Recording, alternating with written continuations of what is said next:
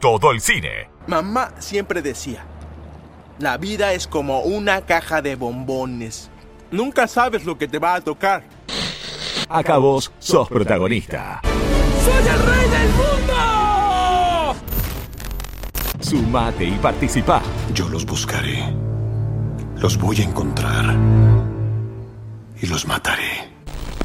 Las series y el entretenimiento están en Sin Éxito. Te lo vas a perder.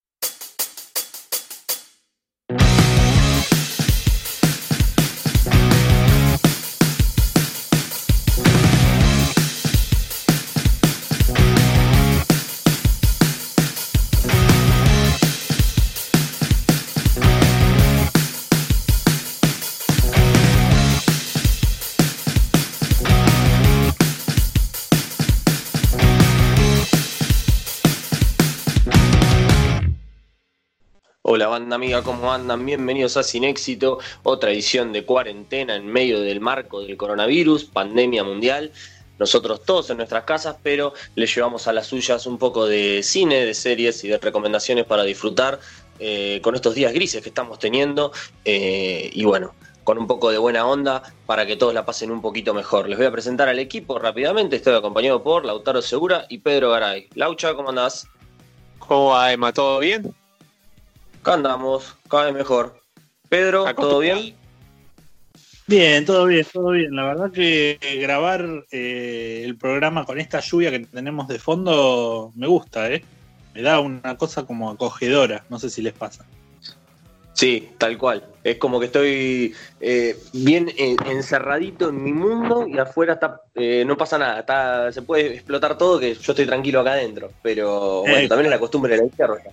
En este contexto, entonces, que estamos acá tan encerrados, tan preocupados por la situación de afuera, pero al mismo tiempo buscando cosas para hacer, hemos decidido seguir por el mismo camino que veníamos transitando en los últimos programas de intentar recomendarle algunas series o películas para que ustedes puedan disfrutar y tener en consideración en su pequeña lista personal, que calculo que más de uno debe tener ahí una lista de pendientes, decir, bueno, voy a aprovechar en la cuarentena, voy a mirar tal, voy a mirar de esta, voy a mirar aquella, y seguramente eh, no creo ser el único en esto, no sé ustedes, a ver si, si tienen alguna lista ahí de, de pendientes.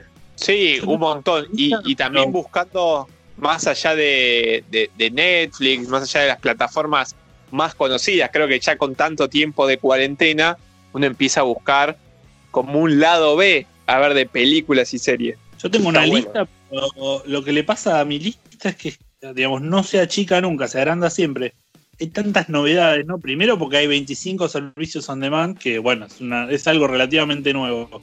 Y después porque ahora en situación de cuarentena se le dio a muchos artistas por liberar las cosas, a los estudios también, y van apareciendo toda la semana, no sé, 15, 20 películas que quiero ver. No hay tiempo. No hay tiempo porque además, bueno, uno sigue, sigue con las tareas, más allá de que las haga desde el hogar, ¿no? Pero es una lista que, que debe ya tener 50, 60 títulos. Tal cual, y la vamos a seguir ampliando, eso no hay ninguna duda. Y calculo que todos, eh, si tienen sus listas, hoy también se van a ir con la lista un poco más amplia de lo que ya estaba, porque el objetivo de hoy es aprovechar un poco todo el revuelo que se ha generado eh, en esta última semana con el estreno del documental The Last Dance, este documental tan aclamado, original de Netflix, que viene a retratar un poco la historia y la vida de Michael Jordan y de los Chicago Bulls de la década de los 90, sobre todo en el cierre de esta eh, hegemonía que tuvieron en la NBA en el año 97-98 con la última temporada de Phil Jackson y el equipo conformado por Jordan, Scottie Pippen y eh, Dennis Rodman, que bueno, logró marcar de cierto modo la historia del deporte y tiene un documental especial en Netflix que la verdad que está muy bueno, que todos ya tuvimos eh, la oportunidad de ver y de recomendar obviamente porque vale mucho la pena. Pero bueno, hoy nos sirve como un disparador para poder traerles recomendaciones de este estilo.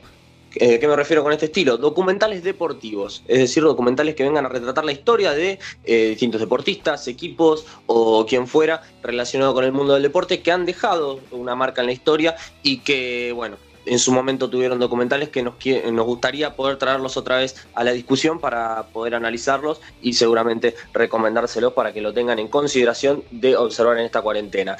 Nos encontramos en Radio Única La Plata, FM 87.9, www.radiounicalaplata.com, nuestra página web donde pueden escuchar el programa y también leer todas nuestras notas. También estamos en Spotify, en nuestro canal de Spotify, nos encuentran como Sin Éxito. Ahí el podcast con todos los programas, todos los programas se van acumulando, lo de las semanas anteriores, así que si se perdieron alguno pueden volver atrás y escuchar alguno de los viejos. ¿Qué les pareció de las Dance, Pedro? Bueno, la verdad es que venía, muy, manija, ¿no? O sea, sabía el día y la hora en la que se estrenaba, hasta incluso amagué con pasar la noche en vela y, a las 4 de la mañana prender Netflix, que es cuando sube Netflix las cosas a las, a las 4 de la mañana. Al final, nada, me quedé dormido, pero me levanté, me levanté a las 4 y pico de la mañana para ver la serie, de, de, lo manija que estaba. Eh, y me encantó. O sea, es decir, puse la vara arriba y de todas maneras me volvió loco. Este, tiene mucho que ver eh, ese momento del básquet que, bueno, para mí fue un momento como medio eh, fundamental en mi biografía deportiva, ¿no? Es uno de esos momentos que te marca. Eh, y tiene también mucho que ver la figura de Michael Jordan, que realmente uno, o sea, más allá de que existe hoy en día en YouTube casi todo, eh, no, suelo visitar eh, asiduamente videos de los partidos de Michael Jordan. Y verlo en acción, o sea, más allá de la historia, más allá de las intrigas que están planteadas, más allá de que uno se pone del lado de tal, el otro se pone del lado de tal, más allá de que ahora viene toda la pelea con Detroit Pistons, eh, todo el tema Rodman y demás, más allá de todo eso, una de las cosas que más loco me volvió fue volver a ver en acción a Michael Jordan, que digamos, de alguna manera es, como un, no sé, como un artista, como un eh, eh, la forma en que se mueve, la, naturalidad con que se mueve, eh, me sigue asombrando hoy, a pesar de que, bueno, lo, lo, lo tenemos recontra visto y, han pasado además ya veintipico años desde, desde que fuera, desde que estuviera en su apogeo. así que bueno, súper recomendada. Van dos capítulos recién, se estrenan dos capítulos todos los lunes. Así que súper recomendada. En principio para cualquiera que le guste el básquet y el deporte, que ya la deben haber visto. Pero me da la sensación de que es una serie que por, por la cantidad de intrigas que hay alrededor, que ya se dispararon varias, eh, le puede gustar a, cualquier persona. Totalmente, opino lo mismo porque mira, me pasó de ver eh, mucha historia de Instagram, mucho tweet de gente que no está familiarizada con el básquet mirando el documental.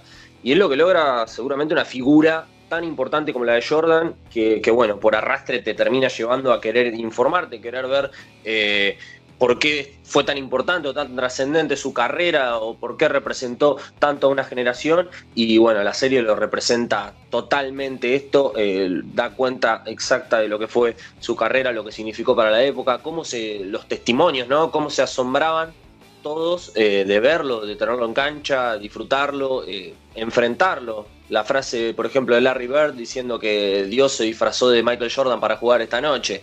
Por ejemplo, eh, una locura. Eh, la verdad que es una figura totalmente eh, trascendental en la historia del deporte, irrepetible seguramente, y que, que, bueno, en este documental se puede apreciar todo esto con la mejor calidad de imagen, a pesar de que es un documental que se grabó eh, con imágenes exclusivas en el año 97, como estábamos diciendo, así que las imágenes son bastante viejas, pero así todo se ve espectacular. Eh, hay muchísimos testimonios de figuras eh, muy importantes, no solo de los Chicago Bulls, sino de toda la liga, Magic Johnson, Larry Bird, como decía recién, David Robinson y otros, que en esa época eran los monstruos de la liga y se encontraron con Jordan, Jordan y bueno, todo cambió. Laucha, ¿a vos qué te pareció? No, coincido en todo lo que dicen. Mira, no soy un fanático del básquet, me encanta el deporte, pero el básquet no está ni en mis tres deportes favoritos. Obviamente que la figura de Michael Jordan siempre eh, genera, creo que en cualquiera que amamos el deporte, ya sin importar eh, cuál es nuestro deporte favorito, nos genera muchísimas emociones, varias, inclusive verlo, inclusive por más que hayan pasado ya más de dos décadas. Pero creo que una de las claves que tiene el y algo que, marcaba Pedro es esto, las intrigas, un poco también el lado B de un equipo súper famoso a nivel mundial, que hizo historia, y creo que eso es lo que también atrapa, más allá obviamente de volver a disfrutar a Michael Jordan en acción, digamos, recordarlo, eh, para que eso tal, tal vez toque también la fibra sensible de los más fanáticos. pero para todo un resto del público, todas esas internas o, también ponerse al lado de uno o de otro, creo que es una de las claves que tiene este documental, que para mí también acertadamente se está entregando en partes, lo que genera también esa expectativa de esperar a la otra semana que, que ya se estaba perdiendo, eh, porque ahora con esta plataforma de streaming que se suele la mayoría de series subir una temporada completa, bueno, esto que hizo Game of Thrones, por ejemplo, eh, de subir de aparte, creo que está bueno, también genera una mayor expectativa eh, de, querer ver los capítulos y obviamente te deja muy manija cuando terminas de ver estos dos primeros, ya querés ver los otros dos. Creo que también eh, vuelve a demostrar ESPN, uno de los responsables del documental, que saben hacer muy bien documentales. ESPN tiene enormes producciones documentales del deporte y ahora con, los Chicago Bulls, con Michael Jordan, que tenían la vara muy alta, como decía Pedro, creo que no, no han defraudado, al menos en estas dos primeras partes. Que es cierto eso de generar expectativa, ¿no? Con el tema de los estrenos de los capítulos, porque si a mí me ponían el lunes los 10 capítulos de, de una, me los miraba a los 10. No, no tenía, pero ningún tipo de duda que me los miraba a los 10 de corrido, porque la verdad que, que bueno, te deja con sabor a mucho, pero al mismo tiempo sabor a poco, querés más querés más y querés más y querés saber qué pasó con Scottie Pippen después de que, de que se armó tanto problema con su contrato, querés saber todo, querés saber todas las internas que hubo en un equipo y cómo fue la fórmula del éxito, ¿verdad? Porque bueno, eh, no es algo tan fácil y se nota que hubo muchas personas que intervinieron además de, Jordan, obviamente que fue el principal autor de todo el éxito de la franquicia en los años 90, pero bueno, eh, el trasfondo también es muy interesante de conocerlo y creo que, está muy bueno. Y me encantaría que en un futuro se hagan eh, muchísimos más documentales de este tipo, ¿no? Que podamos ver a otros grandes equipos eh, de esta forma. Se me ocurre, por ejemplo, en el mundo del fútbol, el Real Madrid de, de Zidane ganando tres Champions seguidas, con un plantel con unos cegos como Sergio Ramos, Cristiano Ronaldo, que seguramente se mataban en el vestuario, y estaría muy bueno verlo, no sé si hay material fílmico, la verdad, eh, también hace unos días circuló el rumor de que las últimas dos temporadas de Kobe Bryant fueron también grabadas y en el contexto, bueno, luego de su fallecimiento también sería, eh, no nos sorprendería que pueda llegar a aparecer este material eh, de alguna forma documentado en algún tipo de producción. Así que bueno, está, creo que es una idea que está muy buena, sobre todo para los fanáticos que les interesa ver todo el contenido del trasfondo de lo que pasa en sus equipos, es muy interesante. Sí, creo que aparte estamos en un apogeo de los documentales en general. Creo que. Eh, y también de buscarle la vuelta a los documentales, asociados tal vez antes o hace un par de años a productos aburridos. ¿viste? Hay gente, inclusive le decís ahora un documental y te dice, y no sé, yo, últimamente estoy mirando muchos documentales, eh, mucho deportivo a propósito también de, este capítulo. Y, y, muchas veces recomendás y te miran como, y, pero no es medio pesado. Bueno, los documentales que se están haciendo ahora están también girando también a encontrarle como una trama, digamos, esto de del suspenso, de, de, los giros, inclusive también de, querer que salga el otro capítulo para que, para que te continúe una cierta historia. Bueno, esa manera de contar de una, un, documental más ligado a la ficción, creo que también lo que hace interesante a estos documentales que, bienvenido sea, ojalá hagan muchísimos más documentales relacionados al deporte, equipos, deportistas, también contando esto, el lado B, porque también hay otros documentales en donde están muy bien hechos, pero te muestran cosas que uno ya vio, imágenes que ya vio, cosas que ya sabe, entonces ahí tal vez sí se vuelve un poco aburrido, un poco monótono. Está bueno también cuando te cuentan cosas que uno no sabe y también cuando cuentan cosas que no todo es lindo, inclusive para el protagonista, que a veces lo puede no dejar bien parado, pero bueno, esas cosas creo que también lo que hace interesante y lo que vale la pena mirar en un documental eh, parcialmente con lo que plantea el señor Segura, que por otro lado veo que está sentando las bases para hablar en el bloque que viene de Sunderland, la serie documental de Netflix, que muestra justamente, como él dice, el lado B y las cosas no tan bonitas. Eh, mencionó recién Lautaro que estamos en, un momento de apogeo del documental, y es cierto, eh, es la era dorada del documental sobre todo porque nunca hubo tanto, nunca hubo tanta producción y es, digamos, eso está directamente ligado a la demanda. El documental antes no tenía demasiados lugares donde mostrarse, digamos, para, para una productora como pongamos National Geographic, eh, sabía que tenía que hacer una producción para las 10 de la noche una vez por semana. Y entonces eran 3, 4 producciones las que tenía que hacer en el año. No le rendía demasiado, ya tenían el circuito más o menos armado. Eh, y así le pasaba a la mayoría de, los, de las productores de documentales. No había más lugar que la televisión para mostrarlos. No se estrenaba en cine y estaban en unos canales que, digamos, quedaban en el 532. ¿no? Nadie los veía también porque existía este el viejo prejuicio de que el documental es aburrido, en parte porque se había televisado, se había, se había vuelto muy televisivo, ¿no? Digamos, durante décadas de documentales tipo La aventura del hombre, o los de National Geographic o los del Discovery Channel, la gente pensaba que eso era un documental y se había vuelto estándar. Al margen de eso, de, este, de esa tendencia de, documentales televisivos, siempre hubo documentales interesantes eh, que supieron narrar y, los hay en cantidad, digamos. La historia del documental es muy rica eh, en estilos, en formas de contar, en temáticas.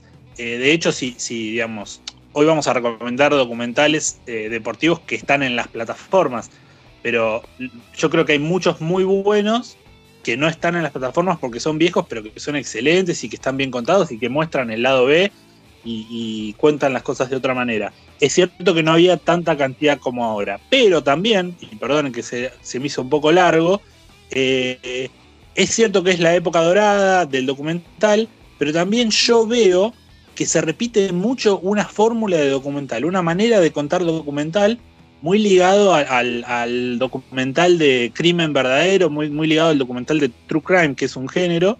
Eh, es decir, todo se cuenta mediante la lógica del suspenso y del cliffhanger, de cerrar el capítulo de, la serie de documental eh, con alguna incógnita que no se sabe, de este tema de las intrigas, contado siempre, digamos, para que cada capítulo, para que cada momento cumbre del documental termine en intriga eh, se tiene que hacer una, manipulación del tiempo, entonces se, va al pasado, se cuentan algunas cosas.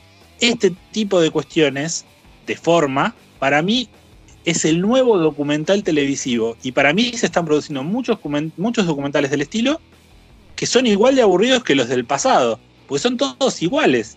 Este, incluso eh, en, este, en este sentido del lado, de mostrar, por ejemplo, el lado B del deporte, que ahora lo están haciendo con The Last Dance, con el último baile, bueno, se hizo con la Juventus, se hizo con Boca, se hizo con River, se hizo con el Manchester City, se hizo con el Leeds de Bielsa, se hizo con los All Blacks.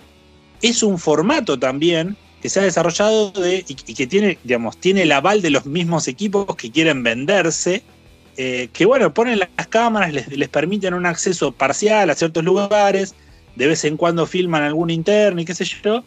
Eh, bueno, el Sunderland mismo lo hizo, que es algo de lo que seguro va a hablar en el bloque que viene. Eh, pero son todos iguales, no, no, no hay, no hay, no hay un, gran descubrimiento en términos de formato en ese sentido y tampoco en lo que muestran, porque muestran el acceso hasta ahí del vestuario. Cuando quieren los echan.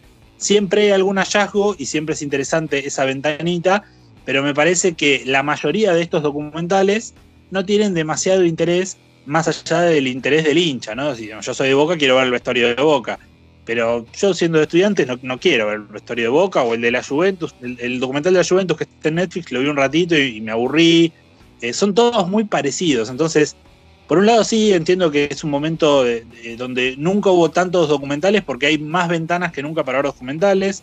El documental volvió a vivir con Netflix. Eh, salió de la, de la, televisión, volvió a vivir con Netflix. Eh, tiene mucha libertad ahora para contarse. Hay, hay cosas maravillosas. Por otro lado, creo que ya dentro de, mismo Netflix se empiezan a repetir las fórmulas de éxito.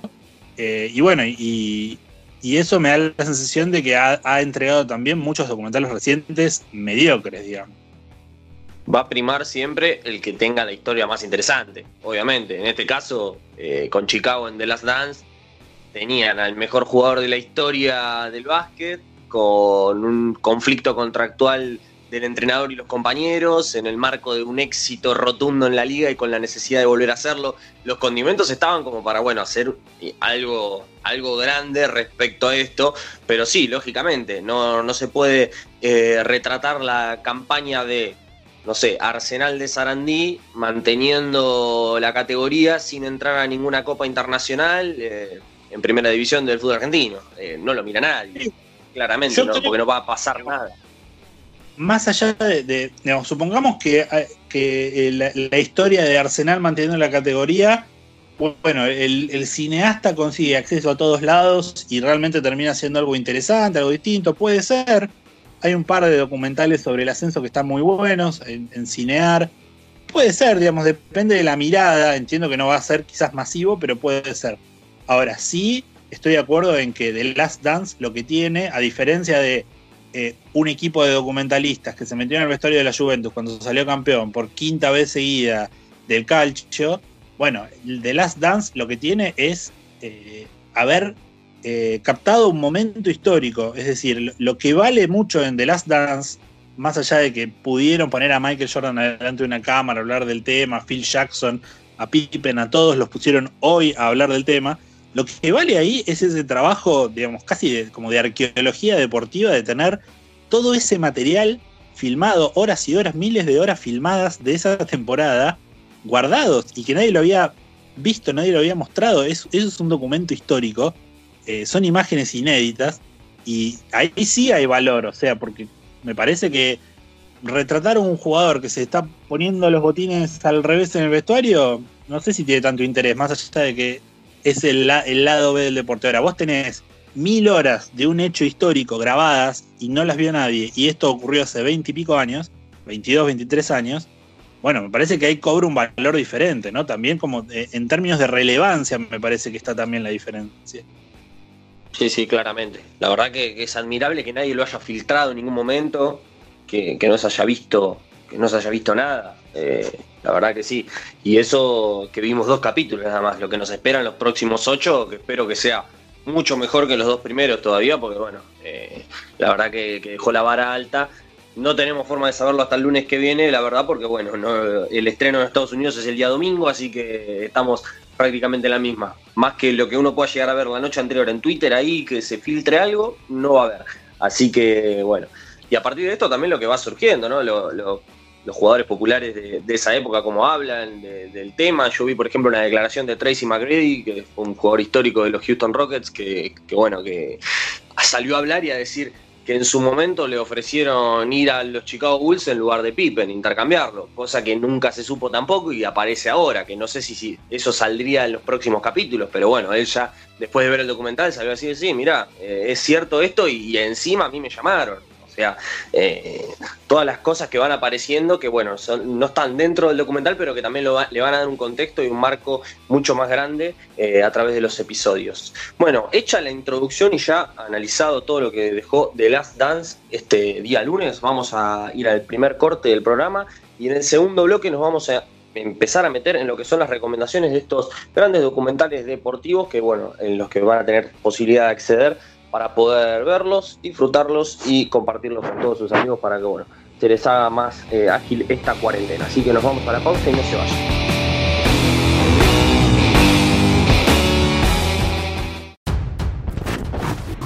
Retroceda, no hay suficiente camino para alcanzar 88 millas. Camino. A donde vamos no necesitamos caminos. Sin éxito. Veo gente muerta. Vení a pasarla bien y divertirte. Puede tomar nuestra vida, pero jamás nuestra libertad. Nadie aquí parece entender. No me encerraron con ustedes. ¡Se acabó! ¡Están encerrados conmigo! Sábados de 10 a 12 por Radio Única 87.9.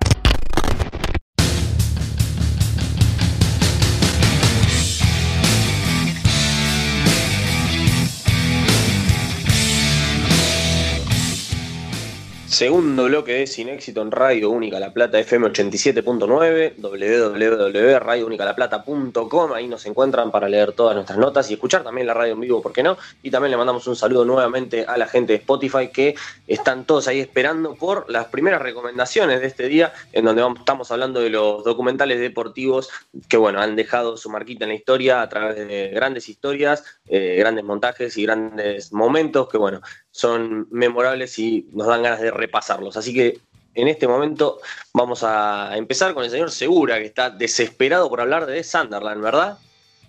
Así es, la serie de Netflix del Sunderland hasta la muerte, que tiene dos temporadas, la segunda estrenada hace muy pocas semanas atrás, que creo que lo que marcaba Pedro tiene una gran diferencia contra las series como la de la Juventus o la de Boca, que yo también empecé a mirar a esas dos y me aburrieron muy rápidamente, que si bien te muestran un poco lo que es el adentro, hay muchas cosas que obviamente no se muestran para siempre dejar bien parado tanto a Boca como, como a Juventus y que terminan contando campañas en donde terminó pasando lo que, lo que se esperaba, pero nada muy extraordinario. Boca ganó el torneo local, pero no pudo ganar ningún torneo internacional.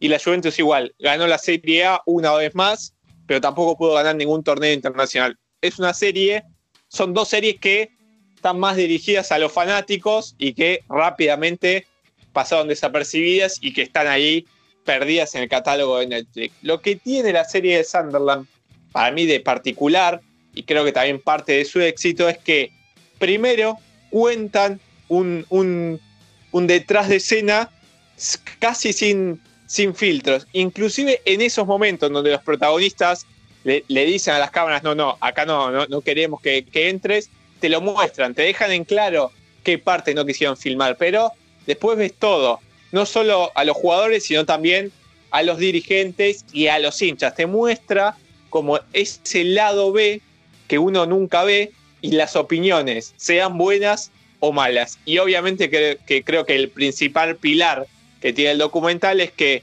empezaron filmando al Sunderland en la segunda división, recién había descendido de la Premier League. El Sunderland es un equipo, uno de los más importantes del noreste de, Inglaterra, representa la ciudad del Sunderland, una ciudad portuaria, eh, que en donde casi todos los habitantes son hinchas del Sunderland. Fue un golpe haber descendido de la Premier League a la segunda división de Inglaterra y la ilusión era, obviamente, volver a la Premier League eh, en, lo más rápido posible y tratar de hacerlo eh, en, un, solo año. Bueno, a una productora que, que los dueños sean hinchas de Sunderland, le proponen al propietario, porque el Sunderland, como muchos equipos de Inglaterra, eh, es una sociedad anónima, le proponen hacer un documental, el detrás de escena, y el propietario dice, bueno, está bien, creyendo de que esto iba a traer muchas más inversores y que le iba a permitir eh, tener más dinero. El tema es que al Sunderland no le va para nada bien y no solo que no consigue el ascenso a la Premier League, sino que vuelve a descender. El documental, la primera temporada, lo que muestra es eso, es como se va hundiendo el Sunderland no solo en lo futbolístico, sino también en lo institucional.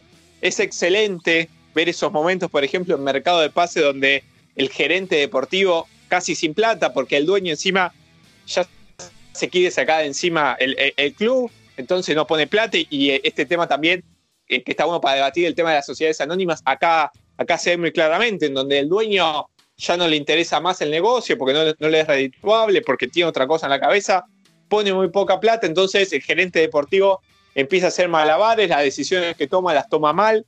Después los conflictos entre los jugadores, porque ves lo que opinan eh, en los entrenamientos, inclusive algunos eh, frente a la cámara, cómo los entrenadores no le pueden encontrar la vuelta. Bueno, todo eso es retratado en el documental y creo que es magnífico ver eh, ese lado B de, cómo el club se va derrumbando y creo que a uno como futbolero se siente muy identificado porque uno en su club los momentos de grandes éxitos son muy pocos y son muchos, seas del club que seas, en donde pasaste momentos en donde no sale, en donde hay malos resultados deportivos, en donde institucionalmente tampoco está bien el, club. Bueno, el Sunderland te muestra eso y creo que te hace reafirmar un poco lo que es el fanatismo por el fútbol más allá de lo que es los resultados. El éxito, obviamente, de esa primera temporada eh, gracias a Netflix, hizo que hicieran una segunda temporada ya con el Sunderland en la tercera división. Una temporada que, ya está, ya está disponible en Netflix. Lo único que se puede adelantar, porque es obviamente que se puede en Google, es que el no consigue el, ascenso a la segunda división, así que voy a hacer como otro fracaso.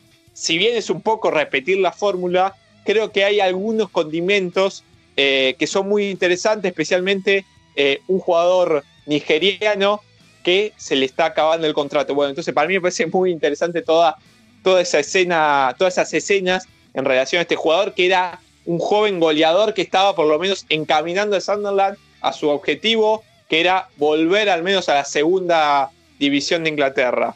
Eh, la verdad que el que no lo vio se lo recomiendo y aquel que vio la primera temporada y tenía algunas dudas de si arrancar o no la segunda temporada, por miedo que sea algo repetitivo, bueno, se las recomiendo porque creo que también eh, vuelve a, enganchar eh, y creo que repitiendo un poco también, obviamente, una misma fórmula, pero creo que por las circunstancias que, se fueron dando, hay muchas cosas diferentes que creo que a uno lo terminan de, enganchar de este documental de Netflix que se llama Del Sunderland hasta la muerte, que para mí es uno de los mejores documentales deportivos que vi en el último tiempo.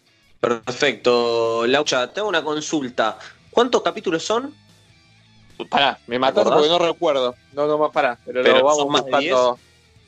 No, son menos, menos. Son, los capítulos son bastante largos igual. Largos. Pero será un poco, digamos, como para verlo. Sí, mira, ahí. Mira, ocho episodios, la segunda también. Y más o menos duran, creo que 50 minutos como mucho. Eh, ah, yo, bueno, bien. Sí, nunca vi más de dos juntos, pero porque siempre la fui viendo de, de, a poco, pero no, se, ve dentro de todo rápido también. Creo que también eso es importante, porque creo que ahora muchas veces lo que se busca es bueno, una serie que por lo menos sea corta y, y, no, y no tan pesada, pero se ve rápido. También tiene en cuenta que son dos temporadas nada más. Sí, sí, sí. Bueno, eh, bien, acá tenemos entonces la primera recomendación, que es una serie documental con 16 capítulos en total, dos temporadas, disponible en Netflix, de Sunderland hasta la muerte, contando la historia de este equipo en lo que es la lucha por la permanencia, por los ascensos. Qué, qué vida complicada, ¿no? Me imagino a los hinchas del club que lo vivieron en el momento de la temporada, ¿no? Eh, cuando pasaba todo esto, todo, todo lo mal que le habrán pasado y después verlo otra vez en una serie eh, que me imagino que obviamente la habrán visto, pero qué, difícil, ¿no? Será como sufrir dos veces. Sí, se hicieron famosos por una desgracia, digamos. Eh, aumentó muchísimo la popularidad del club, se ganaron las gastadas en Newcastle, que es su clásico rival, que hay muchos videos que buscan en YouTube, que le empieza a gritar como vos solamente alentás por Netflix, o era algo así, el cántico ah. burlándose por lo que era la, la serie, pero es verdad que por lo menos para paliar lo que es el, esta tristeza deportiva eh, que están teniendo año tras año, bueno, por lo menos están consiguiendo una popularidad a, nivel global y, te hacen quererlo, Sunderland, y te hacen querer que por lo menos vuelva a la segunda división y que dentro de poco vuelva a la Premier League. Un poco lo que pasaba acá en Argentina, lo que pasó, me acuerdo, cuando estaba ese reality Atlas, la otra pasión, con el club de, de la primera D, ese reality que hacía Fox Sport, de Atlas, que bueno, los que nos enganchamos queríamos que ascienda a la C, bueno, nunca, bueno, nunca ascendió todavía Atlas a la, primera C, pero bueno, te hace por lo menos identificarte con el club eh, y querer que le vaya bien. Regaló grandes momentos, Atlas, la otra pasión. Incluso en un momento le tocó jugar Copa Argentina contra Estudiantes, me acuerdo, porque bueno, acá para el que no sabe somos todos estudiantes y, me acuerdo que Estudiantes le termina ganando 3 a 0 o algo así, eh, pero era Atlas, era medio feo tener que ganarle Atlas, porque bueno, es un club que todos nos encariñamos gracias a ese documental y calculo que en Inglaterra le habrá pasado también al Sunderland de bueno, ganar cierto fanatismo entre los otros equipos, obviamente no con los fans del Newcastle, porque se van a reír y burlar y van a termear todo lo posible con la serie de Netflix, que me hace acordar un poco a lo que pasa acá en La Plata con, con el clásico de la Liga Amateur Platense, de Alianza y Everton, ¿no? Que bueno, eh, el Club Alianza que está familiarizado con, la banda de música Los Totora y que Everton le dice que su clásico es Agaporni. Eh, por ejemplo, esas cosas que van surgiendo, y me imagino que, bueno, eh, al Sunderland le puede llegar a decir tu clásico es coso, Amazon Prime Video Claro, sí, obviamente despertó la gastada porque está bien, quedarse expuesto en tus miserias, porque no es un documental que te muestra tu mejor campaña. No es que, no es que hicieron un documental Leicester ganando la Premier League. Entonces, bueno, te deja bien parado. Bueno. Eh, te deja, encima que a nivel mundial quedás como un club que se está viniendo a pique y mostrás tus peores, peores miserias de lo que no casi ningún club muestra esa miseria, ninguno, por así decirlo. Eh, pero bueno, Eh, la otra, la contracala, es eso, que se reafirma también, creo que los propios hinchas, el amor que le tienen al club, que los hinchas también son protagonistas, porque hay relato de los hinchas, creo, creo que eso les debe llenar de orgullo. Y después, bueno, eso, que ahora nosotros acá en La Plata estamos hablando de ellos. Sí, la verdad que sí, lo lograron. Lo lograron de alguna forma y bueno, se, han ganado el cariño. Más porque son de rojo y blanco, ¿viste? Entonces, los queremos más todavía. Y, a mí, viste, cuando vos buscas mucho eh, un club, eh, después como que te empieza a tirar o te avisa algunos partidos. Eh, bueno, y a mí de Sunderland cada tanto me avisa los partidos porque cada tanto yo esta temporada fui buscando a ver cómo, cómo le iba.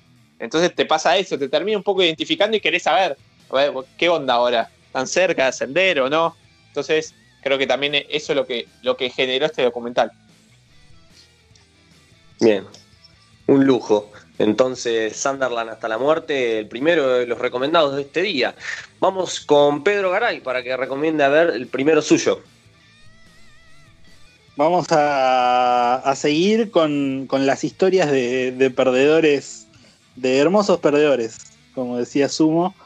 Eh, primero quiero sumarme a la recomendación de Sunderland hasta la muerte, una serie muy valiosa, la verdad, exquisita. Para, el- para la gente que le gusta el fútbol, realmente es como decía Lautaro, ¿no? No podés evitar que se destruje el corazón ante la cantidad de desgracias increíbles que le ocurren eh, al pobre Sunderland. En segundo lugar, eh, me parece que antes de hacer mi recomendación, me gustaría hacer una mini recomendación de un documental muy similar que pasó muy desapercibido y que ahora volvió a aparecer, está en Amazon Prime.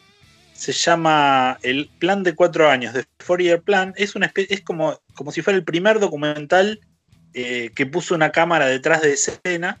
eh, se la puso al equipo Queen's Park Rangers, al equipo inglés, cuando tuvo de presidentes, se había ido a la B y tuvo de presidentes, lo compraron, digamos, eh, Bernie Eccleston, el magnate de Fórmula 1, y un jeque árabe, que no sabían nada de fútbol, pero le prometieron a los fans que en cuatro años el QPR iba a volver a primera.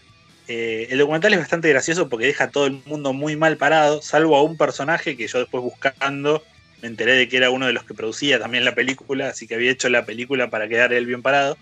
Pero bueno, es más o menos una historia similar a la, a la del Sunderland, nada más que al Queen's Park Rangers le va bien, ¿no? En base a inyección de millones de, libras esterlinas, ¿no? No, otra cosa. Eh, bueno, esto para arrancar. Ahora vamos a la recomendación de verdad. Eh, vamos a seguir, como decía, hablando de perdedores.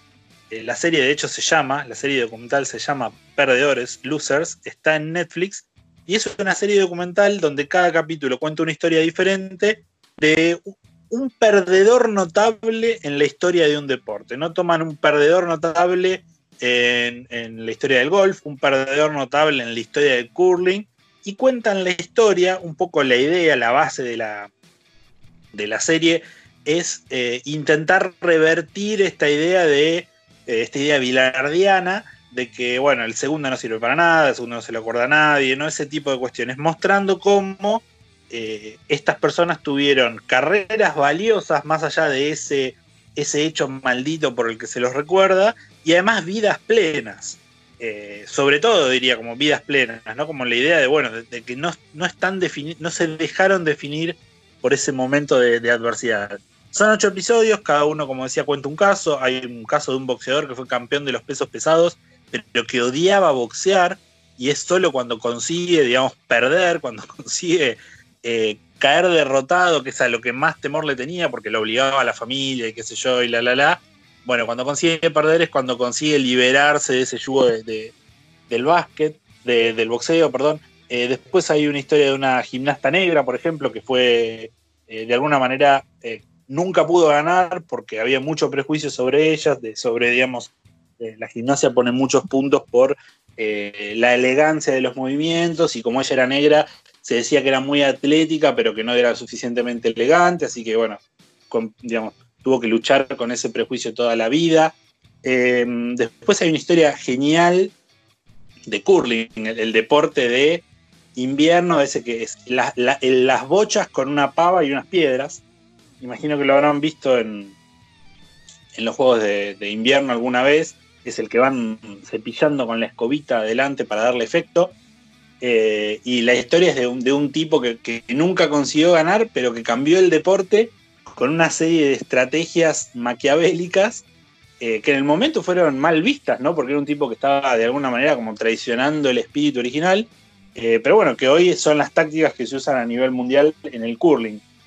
Lo increíble es, digamos, son capítulos de 40 minutos, son capítulos cortos, pero lo increíble es que una historia sobre un deporte que a nadie le importa en Argentina termina siendo realmente apasionante. Están muy bien narradas en ese sentido las ocho historias, las ocho historias que también incluyen, por ejemplo, una, mujer eh, que compite en carrera, en carrera de trineos, en esas travesías que hacen por, por Alaska, por, los lugares más fríos del mundo, eh, con un equipo de perros que duran días y días.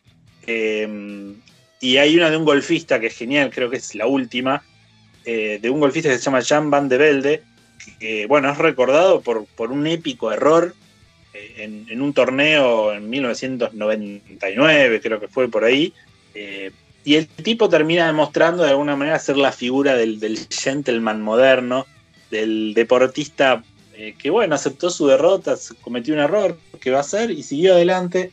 Tuvo una gran tarea, es un tipo humanitario, solidario y demás.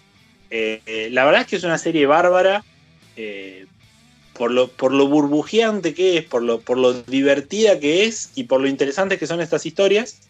y bueno, y la verdad es que digamos, a todos nos pasa eh, como le pasa al espectador de Sunderland hasta la muerte, eh, de, empatizar instantáneamente por, por estas historias de gente que, le fue mal, ¿no? Porque uno se siente al final mucho, mucho más cerca de la gente que la tiene que luchar, que, se manda una cagada, que le va mal una vez, que le va mal dos veces, que no puede, eh, que con una historia de un tipo que, le va siempre bien, ¿no? Es imposible empatizar con la perfección, como demuestra toda la caterva de antihéroes que vemos hoy en televisión, ¿no? El, público quiere que sus héroes sean fallidos para que sean eh, más reconocibles, ¿no? Para que haya más, más catarsis de su parte. Así que, bueno, eh, al que le gusten este tipo de historias de, perdedores, de, underdogs, como se dice en Estados Unidos, eh, le va a interesar esta serie documental. Recordamos, Losers el título, 8 episodios, 40 minutos más o menos cada capítulo está disponible en Netflix. Lo que me encanta es que el título ya te, dice, te resume todo lo que va a pasar, ¿no? Es como que si tenés una mínima esperanza, porque me imagino que con el correr de la historia eh, vas eh, metiéndote un poco en la piel del, deportista y decís, loco, que gane. Y, no va a pasar, porque claramente te, están contando la historia de los perdedores.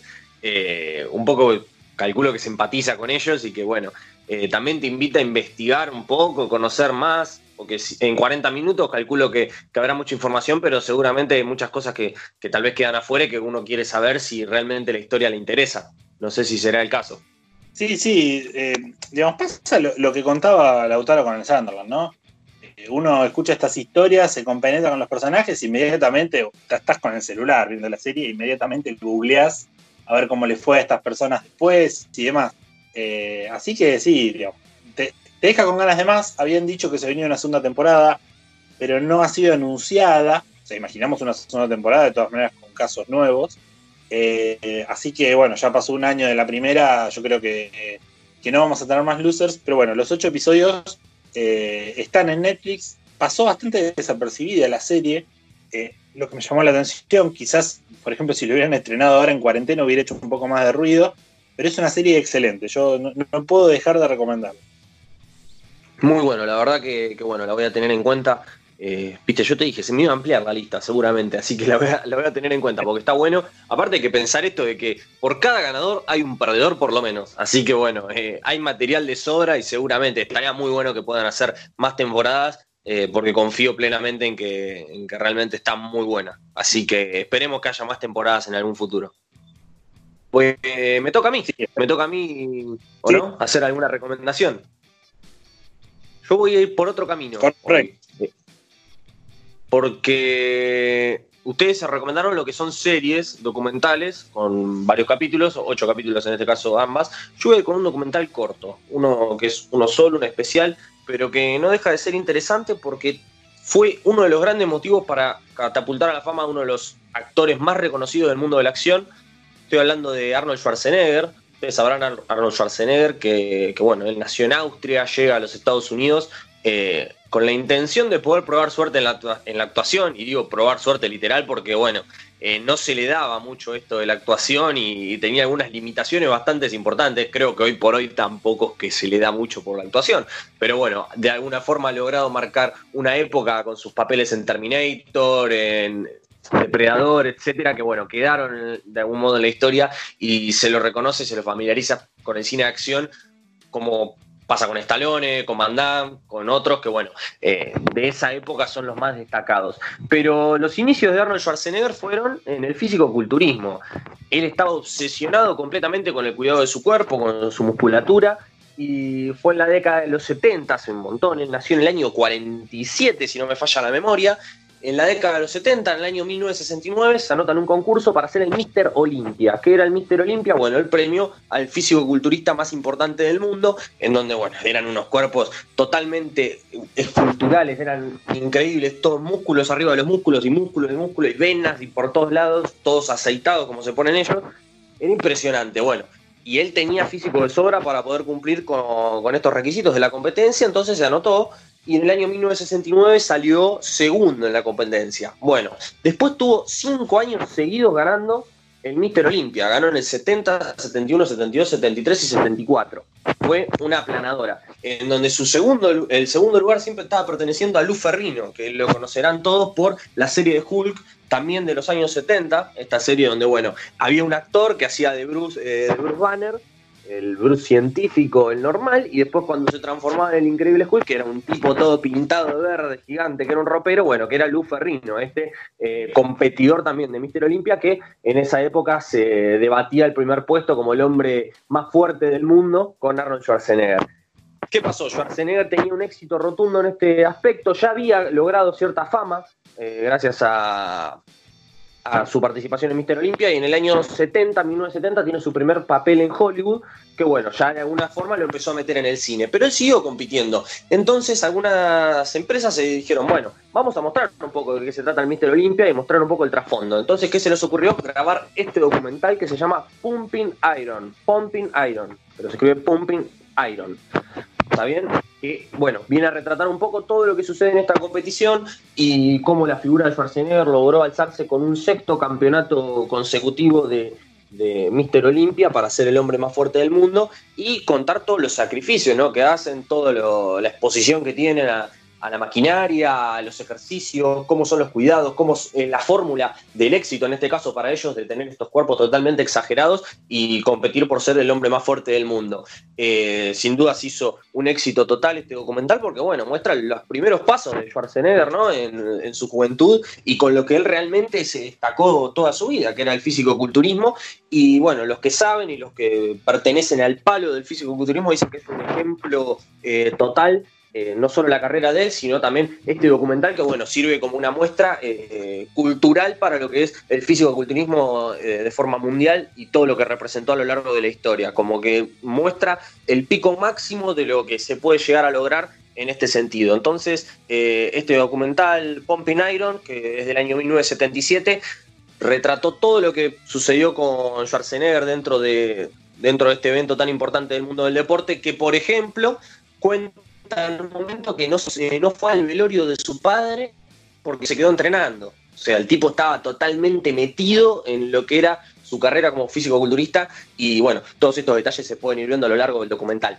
Y además, quiero aclarar que tiene una reedición que se llama Raw Iron, que salió en el año 2002, que bueno, cuenta el armado del documental, ¿no? Con otros, ya con otros testimonios, eh, visto de otra forma, mostrando un poco todo el trasfondo de la producción de este documental y todo lo que intervino, todo lo que implicó la presencia de Arnold Schwarzenegger eh, en un evento tan importante. Cuando él ya estaba rodando, por ejemplo, Terminator 3, imagínense mucho más para acá en el tiempo, eh, bueno, que se hizo esta reversión del documental mostrando un poco todo lo que sucede. Para verlo, se preguntarán, bueno, tengo entendido que en Vimeo sigue disponible eh, Pumping Iron.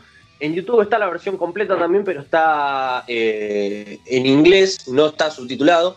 Y la reedición, esta Raw Iron, sí está disponible en YouTube completamente subtitulado para poder verlo cuando quieran. Es mucho más corto, son videos más cortos, pero bueno, eh, aproximadamente el documental original dura una hora y media más o menos. Así que bueno, es corto, pero retrata mucho de lo que es eh, el mundo del físico-culturismo está recordado como uno de los grandes documentales deportivos de toda la historia. Así que bueno, ahí tienen el nacimiento deportivo y los primeros pasitos en la fama del el señor Arnold Schwarzenegger, que es bueno, una eminencia del mundo del cine y del físico-culturismo. Tremendo, ¿eh? Tremendo, tremendo documental. Yo, yo no vi, no le seguí tanto la historia de las revisiones y demás. Pero bueno, en, su momento, en algún momento lo, lo vi y es súper recomendable. ¿Tiene algún elemento bizarrón? ¿No te pareció eso también? Sí, obvio, obvio. Eh, pero eso lo vemos nosotros que no entrenamos ni loco ahí en ese nivel. Pero ellos, para ellos, es un mundo totalmente habitual y es lo que les gusta, como están familiarizados, ¿no? Eh, todo lo que se pueda llegar a ver. Sí, sí, este, me parece que tenés razón, que es un elemento que le agregamos nosotros viendo desde afuera a ese mundo, ¿no? Claramente, claramente. Si uno va a un gimnasio de ese tipo, automáticamente te empieza a parecer normal todo lo que, todo lo que se puede ver en ese documental. Es que es una realidad totalmente distinta a lo que se ve en un gimnasio tradicional eh, o, en la vida de cualquier práctica deportiva. Eh, es, no, sé cómo explicarlo, la verdad. Es como un, un, simbolismo del cuerpo perfecto que ellos lo tienen en la cabeza y que, bueno, lo tienen que lograr a toda costa. Y la verdad que los resultados son totalmente espectaculares, porque uno lo ve a Schwarzenegger en una película de los 80, eh, con el torso desnudo, con todo marcado, todo músculo, y fue enorme. Pero ven esto y es nada que ver, es el doble que eso, es impresionante. Es Goku cuando se transforma en Super Saiyajin 97, es cada vez más músculo, más músculo, más músculo, y es impresionante. La verdad que, bueno, eh, si querían mostrar la verdad de ese mundo, creo que lo lograron bastante bien en el documental. Excelente, excelente, lo vamos a, vamos a volver a visitar y, bueno, por supuesto, esperemos que la gente también se copie. Sí, esperemos que sí, bueno. Y ahí pasaron las primeras tres recomendaciones entonces de este bloque. Nos vamos a ir en corta, así los dejamos descansar un poco la cabeza, van anotando en la lista, los van buscando a ver si ya los tienen disponibles en sus plataformas y volvemos en el siguiente bloque con más recomendaciones. No se vayan.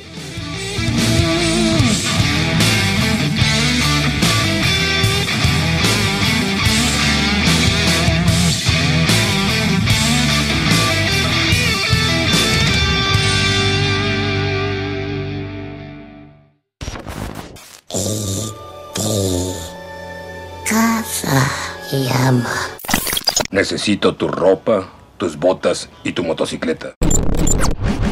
Ese es mi secreto, capitán. Siempre estoy enojado.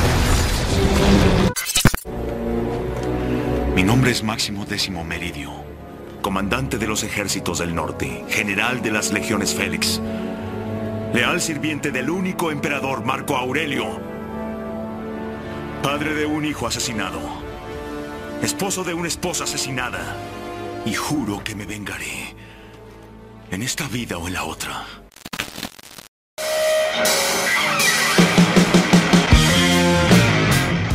Último bloque es sin éxito. Estoy acá con las melodías de las sirenas, de las alarmas de autos del barrio. es muy complicado poder eh, lograr el sonido hermético y cerrado de un estudio de radio, porque bueno, estamos en un contexto totalmente diferente, grabando en nuestras casas y los ruidos a veces se hacen imposibles de controlar, pero bueno, no pasa nada, esperemos que no se escuche al aire todo esto y que pueda salir todo bien. Así que le vamos a dar cierre a este programa con las últimas tres recomendaciones de, eh, documentales deportivos, especializados obviamente en grandes figuras y equipos deportivos del mundo y de la historia. Voy a decir yo mi última recomendación, voy a abrir este bloque con lo que recién anticipábamos en el cierre del bloque pasado, con El caso Benzema. El caso Benzema es un documental original de Netflix en donde se cuentan a lo largo de sus dos horas la carrera de Karim Benzema, delantero del Real Madrid y de la selección francesa, hasta el año 2014, cabe aclarar, porque justamente es uno de los temas principales que va a tratar este documental, que es su salida de la selección francesa por decisión del entrenador Didier Deschamps, que bueno, eh, se lo conoce por ser un tipo que no anda con muchas vueltas y que cuando algo no le gusta o no lo convence, eh, no se casa con nadie. Y este fue uno de los casos que lo ejemplificó, porque bueno, Benzema se vio envuelto en un problema con un compañero de la selección en aquel momento, que era Matiu Balbuena, este chiquitito que patea los tiros libres como un, demonio, que corre para todos lados, que se lo tiene muy familiarizado con el Olympique de Marsella, ¿no? La verdad no tengo idea dónde está jugando ahora, porque no le, no le sigo mucho la carrera, pero lo recuerdo mucho en el Olympique Marsella de Francia, que bueno, eh, tuvo un pequeño problema, este jugador Balbuena, ¿no? En donde se parecía que se había filtrado un video suyo eh, con alto contenido sexual y bueno, lo empezaron a extorsionar, le empezaron a pedir plata, le empezaron a pedir plata por el tema y parece que Benzema se metió en el medio. ¿Qué pasa? En, esta, en esto que se mete en el medio, nunca quedó claro si él se metió para extorsionar al jugador, se había dicho que tenía vínculo con alguna de las personas que lo estaban extorsionando, o si bien se metió para intentar aconsejarlo y decirle, no, mira, eh, salí de ahí o hacé lo que te dicen y chau. Eh, como un consejo buena onda, ¿no? Lo que uno haría con un amigo o un colega tal vez, pero nunca quedó claro. ¿Qué pasó? Se abrió el caso Balbuena, el expediente judicial, que bueno, hasta el día de hoy no tiene una resolución total, ya pasaron cinco años porque fue en el 2015, y a través de este conflicto el entrenador de Didier Deschamps decide expulsar a Benzema de la selección que se queda fuera tanto de Eurocopa 2016 como de Mundial 2018. Un delantero que creo yo, y seguramente estén de acuerdo, que es uno de los tres mejores número 9 de la última década, junto con Lewandowski y Suárez, por poner otros dos, que ha ganado cuatro Champions League con el Real Madrid, siempre goleador, siempre uno de los mejores jugadores del equipo, y una decisión tan importante como dejarlo afuera de la selección, y con Francia jugando cosas tan importantes como Eurocopa y Mundial, que el Mundial finalmente lo termina ganando sin él, que era eh, su un jugador top 3 de la selección en ese momento hubiese sido, junto con Griezmann y Pogba, y, y, no estuvo por este problema, ¿no? Entonces esta serie documental, que dura dos horas, creo, si no me falla la memoria, viene a contar un poco todo lo que fue el trasfondo de esta situación, junto con el caso Balbuena, y todo lo que significó en la carrera del jugador específicamente hablando, un problema semejante totalmente ajeno al futbolístico, ¿no? No fue una lesión, no fue una discusión con un compañero por algo de, la cancha, algo de vestuario, sino que fue un tema totalmente ajeno en donde un compañero se vio involucrado en un escándalo sexual con una difusión de un material. Él eh, intercedió, todavía no sin saber eh, en qué sentido intervino en esta situación, y quedó expuesto de tal forma que se lo termina expulsando de la selección nacional de Francia. Así que bueno, muy interesante poder ver qué dice él al respecto, que obviamente al día de hoy sigue defendiendo su postura, sigue considerándose inocente e incluso la, eh, la justicia lo ha, le ha dado el ok en cierto punto, en algunas formas, eh, respecto a su apelación, ya que él considera que no tuvo nada que ver en los hechos. Y bueno, en la serie van a contar en profundidad todos estos temas y además hacer un seguimiento por la carrera de un jugador tan importante de la actualidad como es Karim Benzema. Así que el caso Benzema en Netflix este documental de la carrera y de la vida privada del jugador de la selección de Francia. ¿Qué me dicen ustedes? ¿Es inocente o no es inocente Benzema? No, la verdad que creo que no soy el, el indicado para decir si, si es inocente o no. Sí que ha generado un... Me acuerdo en el momento que salió, fue, un gran impacto. Primero lo de Valbuena, eh, que queda muy expuesto y, que como decís, todavía no ha quedado en claro la, sentencia. Eh, y bueno, y Benzema que ahí quedó también envuelto eh, en lo mismo y una decisión muy clara de, la Federación de Francia y de, del director técnico. Una selección de Francia que sin Benzema logró igualmente salir campeona del mundo. Y encima con tanta discusión en el medio de, que el delantero de Francia, que era Giroud en el Mundial, que, que no anduvo bien, para mí fue un Mundial bárbaro, porque no pateó al arco ni una vez, pero no rompase. Entonces le aportó al equipo. Pero bueno, si hubiese estado Benzema, capaz que Francia ganaba mucho más fácil o capaz que no ganaba. Es incomprobable, ¿no? Pero dejar afuera una figura tan importante del fútbol, de una competencia como el Mundial, eh, y de este modo fue un golpe durísimo. Y todos, en ese momento, me acuerdo de todos, decíamos, ¿cómo no lo vas a llevar a Benzema? Estás loco. Y bueno, no lo llevaron y lo dejaron afuera de la selección, todo por un problema que esta serie viene a desarrollar con lujo de detalles. Sí, también uno no sabe otras cosas, otros detrás de escena de, también de la relación de Benzema con el entrenador, con la federación, eh, porque fueron siempre muy firmes con, con, la decisión de no convocarlo más. Eh, y bueno, mal, va, mal no le salió, digamos, no, no le influyó porque Francia terminó consiguiendo, en lo deportivo al menos, terminó consiguiendo el resultado que quería, la gloria máxima, que es el campeonato del mundo en Rusia 2018, claramente porque tenía otras grandes figuras como, como Mbappé, bueno, Pogba, el propio Giroud, bueno, tenía material de sobra. Y como decís, capaz que Benzema en ese equipo no, no rendía tanto como Giroud, viste, muchas veces la selección no, no sé si tienen que ir los mejores, sino quienes a- a- adapten mejor a, a la idea del entrenador. Sí, totalmente. Igual, chicos, perdón, ¿no? O sea, sí, salió campeón Francia, todo, la, la, la, la, sin Benzema, pero Giroud, yo no soy de los que dicen, ah, fue una de las figuras de Francia porque hizo el, eh, el juego sucio que no hubiera hecho Benzema. No hizo goles Giroud, o hizo un gol en todo el Mundial. Una selección que hizo bastantes goles, además. O yo estoy loco. No, no, está bien, pero qué sé yo. Tampoco, eh, eh, obviamente, esto lo decimos, lo digo por lo menos porque salió campeón. Si no sale campeón, lo estoy matando a Giroud, pero bueno. Acá lo que importa es el resultado deportivo y Francia salió campeón. Punto. No, no, está bien, está bien, está bien el tema del resultadismo, todos bancamos, la, la, la, la. No podemos decir que, para mí, eh, no podemos decir que Giroud fue una de las figuras del Mundial.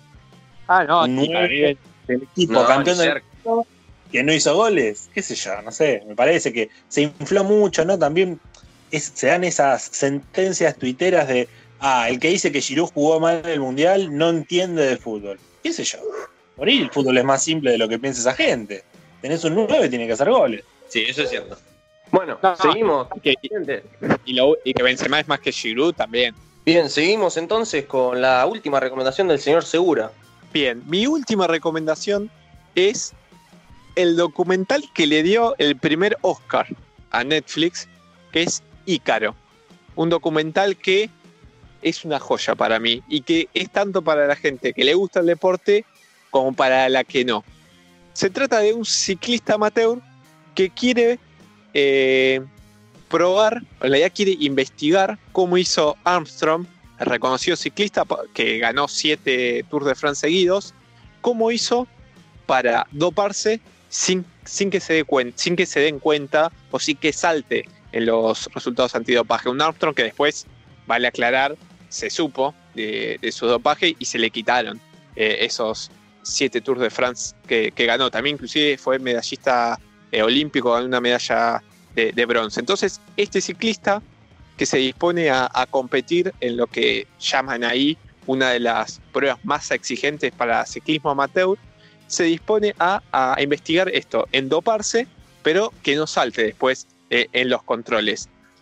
El documental, que arranca, bueno, con una premisa bastante interesante, se termina contactando con un ruso que había sido presidente de lo que es el Centro Antidopaje de Moscú.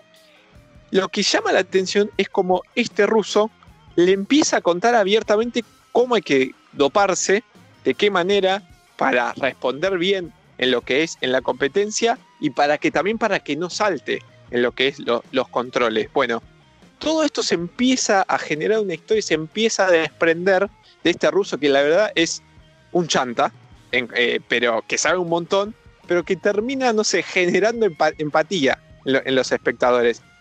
Termina develándose o termina haciéndose el documental para todo el escándalo del dopaje de lo que fue eh, en Rusia, en el deporte ruso, inclusive hoy en día eh, el atletismo eh, está suspendido, no puede participar, por ejemplo, en Juegos Olímpicos o de Mundiales, muchos otros deportes tampoco, y esto da pie a lo que fue este escándalo y que se cuenta también en primera persona, en parte de este que era uno de los encargados del el centro antidopaje. Es muy interesante porque, no quiero spoilear demasiado, pero esa relación que se daba por Skype se terminan encontrando porque inclusive el ruso tenía miedo a que lo maten porque había deschavado un montón de cosas. Bueno, termina eh, el documental atrapándote en todo sentido, termina siendo hasta una, una serie, un, perdón, mejor dicho, una película de, de suspenso, cómo se van dando las- los hechos. Eso que había empezado con esa premisa, bueno, el- el autor de- del documental termina virando para otro lado lo que es el objetivo del documental con semejante lo que termina eh, eh, destapando o encontrando eh, y la verdad que es sensacional, inclusive los personajes que se presentan ahí, todos verdaderos obviamente, y cómo está contado. La verdad que eh, es un gran documental que para mí muy bien ganado tiene el Oscar, igual siempre muy subjetivo cualquier premio y los Oscar mucho más, pero la verdad muy bien ganado por cómo está contado, la historia que cuenta detrás eh, y que también y que es recomendado tanto para los que les gusta el deporte como para los que no. Creo que es disfrutable y, entretenido para todos. Muy relacionado, el mundo soviético sobre todo muy relacionado con el tema de los dopajes, encima eh, es algo que viene desde hace muchísimo tiempo en este sentido, así que, está bueno que se pueda ver representado en un documental. Y acá tenemos uno de los, de los fuertes, ¿no? uno de los documentales fuertes, que como ya decías recién, que tiene un premio Oscar, que no es poca cosa, más en el mundo de los documentales, que bueno, siempre suele haber eh, esta discusión, ¿no? que es lo que hablamos también un poco al principio del programa, de, que, cuánta demanda hay, qué tan buenos están. Bueno, este es uno de los platos fuertes que, que tenemos en el día de hoy entre las recomendaciones, así que vayan a buscarlo, que está en Netflix eh, Ícaro. Pero quiero decir, si me puedo, agregar, algo, hay que tener siempre en cuenta algo. En Estados Unidos, como vos decís, la época que la Unión Soviética y ahora Rusia, que siempre lo, ha tenido como enemigo.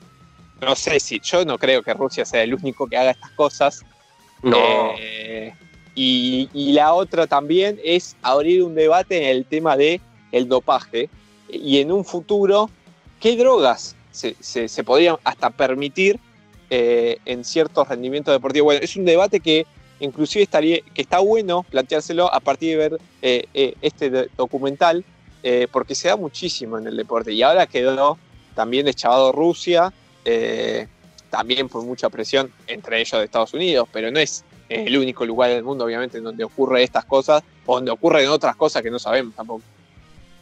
Sí, sí, lógicamente eh, está bueno que se sepa y está bueno que empiecen a salir también otros casos de estos porque eh, serían eh, muy ilustrativos de la situación actual del deporte y que, bueno, seguramente van a llevar a, tomar medidas respecto a qué cosas sí, qué cosas no, qué cosas están mal, qué cosas podrían llegar a, a estar bien. es muy completo el mundo del deporte en ese sentido, así que está bueno ver un documental que lo refleje.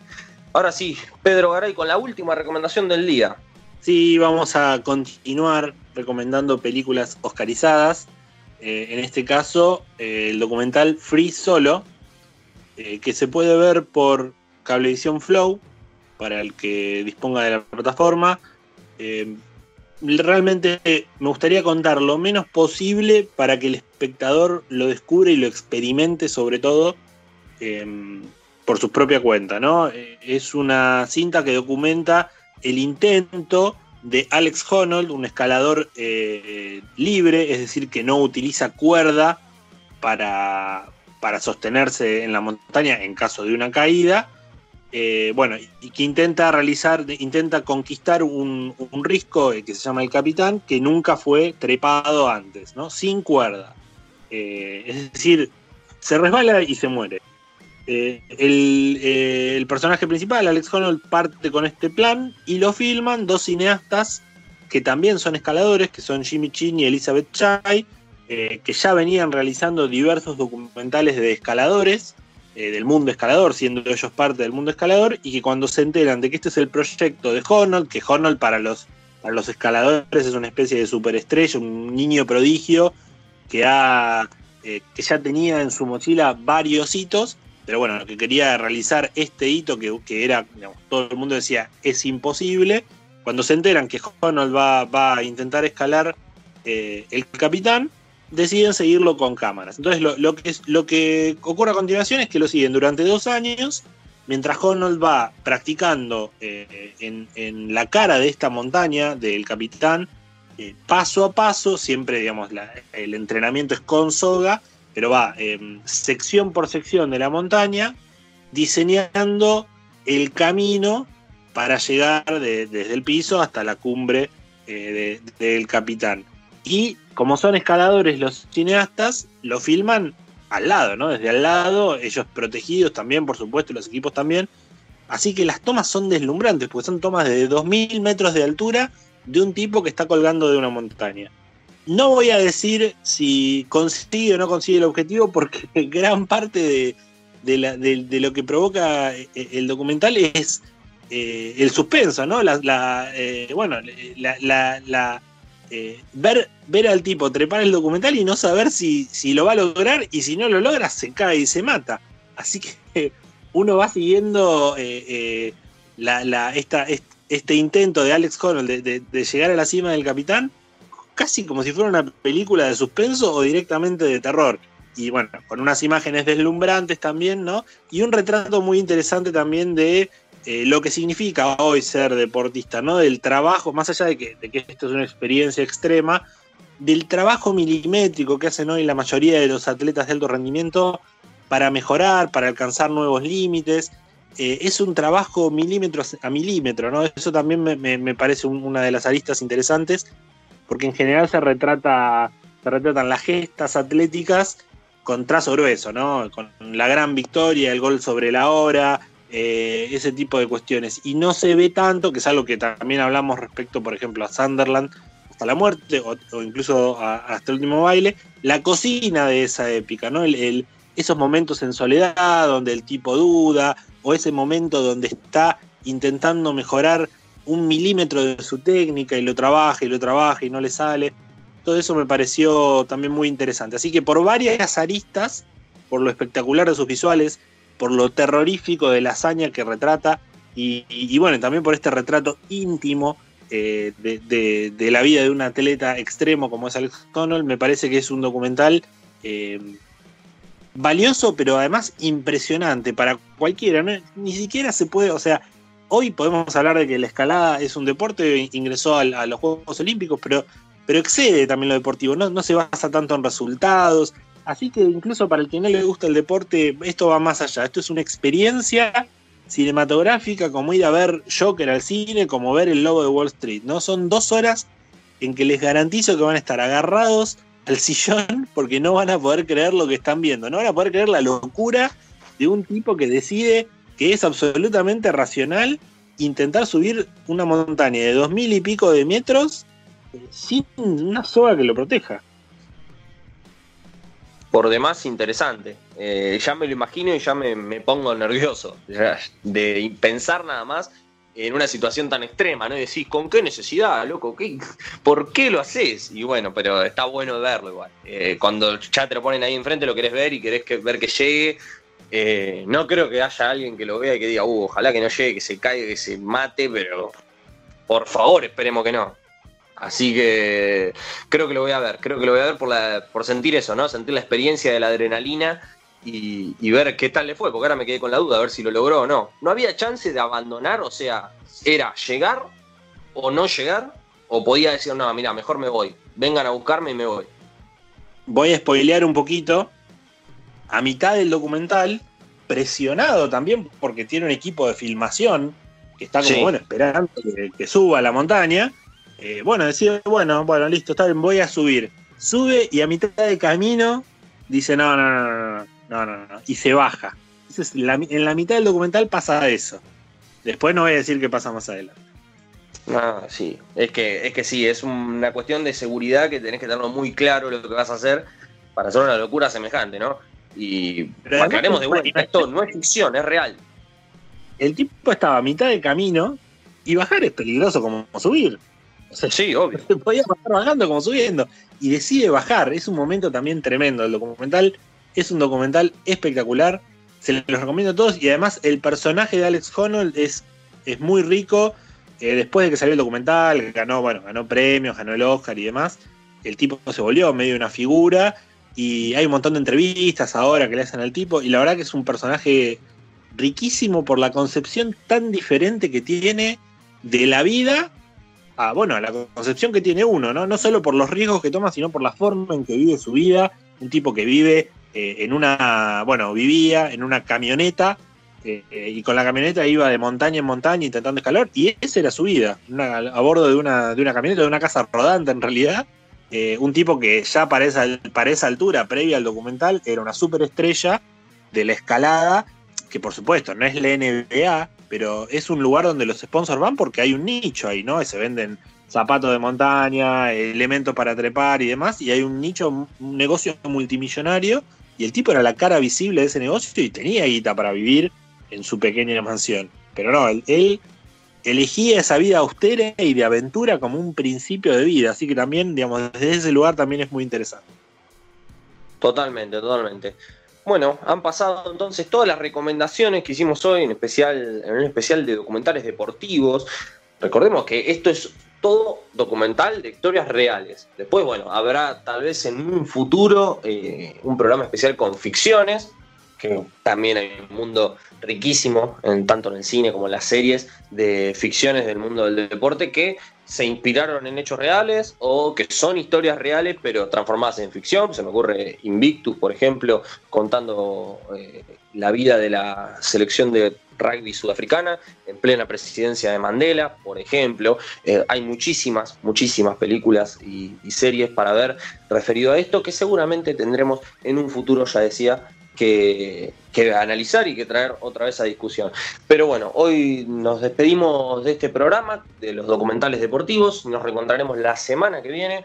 Eh, otra vez, seguramente por este medio, porque parece que la cuarentena se extiende, pero bueno, no queda otra, quedarse en casa, a seguir cuidándose, a respetar todos los cuidados eh, y las recomendaciones del gobierno nacional, que bueno, nos piden que nos quedemos en casa, que nos lavemos las manos, que no tengamos contacto eh, muy cercano con ninguna persona y tenemos que intentar respetarlo. Así que eso es todo por hoy y nos reencontraremos el sábado que viene. Chao.